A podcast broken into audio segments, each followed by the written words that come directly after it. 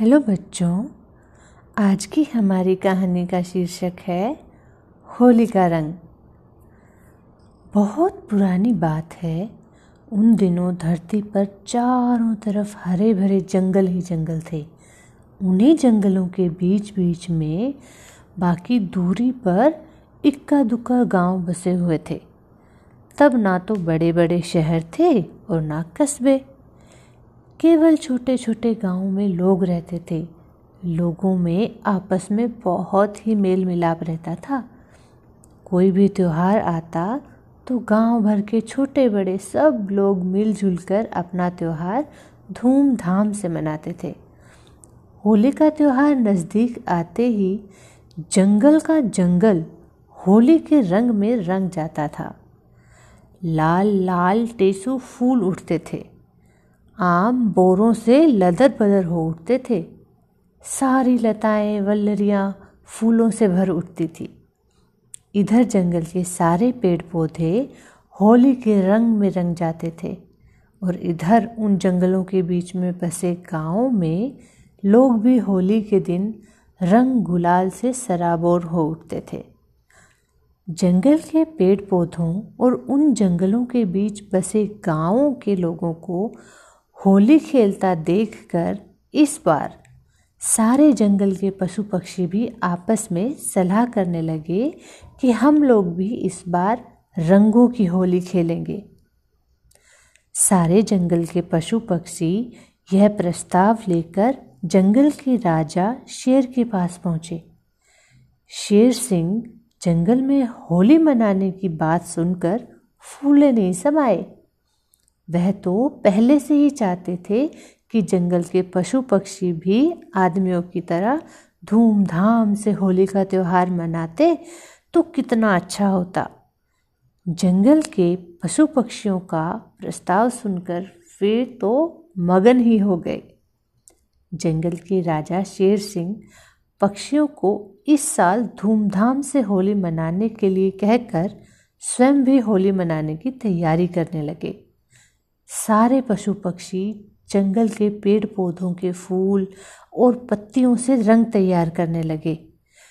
पशुओं में इस साल होड़ लग गई थी कि किसका रंग सबसे बढ़िया होता है। उधर पक्षीगण अलग अपना अपना रंग तैयार करने में लगे हुए थे। धीरे धीरे करके होली का त्योहार आ गया। भालू दादा अपनी टोली लेकर नाचते गाते आए। बंदर दादा अपनी टोली लेकर उछलते कूदते आ गए। लोमड़ी, सियार लकड़बग्गा खरगोश आदि भी अपनी अपनी टोली लेकर सुबह से ही बीच जंगल में जुट गए।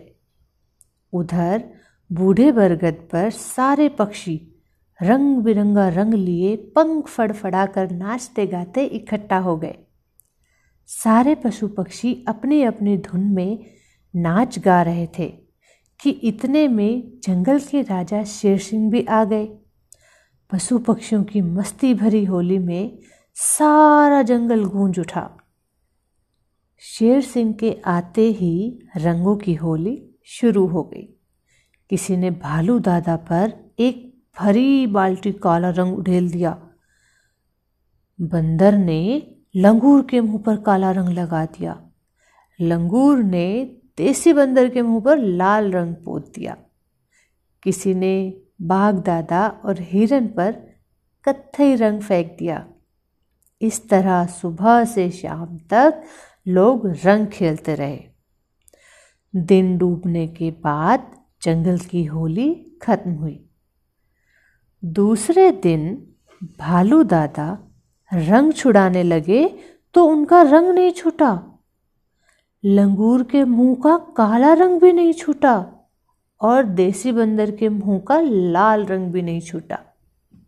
इसी तरह लाख कोशिश के बाद भी बाघ दादा तथा हिरन भैया का रंग पूरा नहीं छूटा और वे चित कबरा हो गए।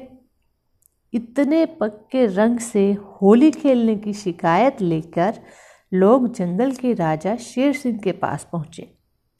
तो शेर सिंह ने सारे जंगल के पशु पक्षियों से कहा कि अब जब तक पिछले साल की होली का लगा हुआ रंग नहीं छूट जाता, तब तक जंगल में होली तो होगी, लेकिन कोई किसी पर रंग नहीं डालेगा।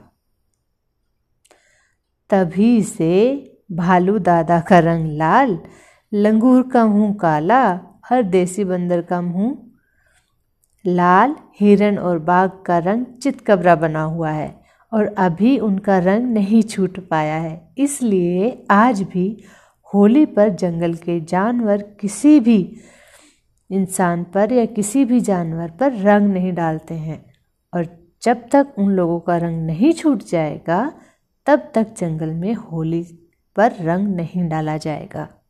तो बच्चों, अगर आप भी यह चाहते हो कि आपके मम्मी पापा आपको होली में रंग से खेलने से मना ना करें तो पक्के रंगों का इस्तेमाल होली पे नहीं करना। गुलाल से और सूखे रंगों से ही होली मनाना। आज की हमारी कहानी यहीं ख़त्म होती है। अगर आपको ये कहानी अच्छी लगे तो इसे अपने दोस्तों के साथ ज़रूर शेयर कीजिएगा। Thank you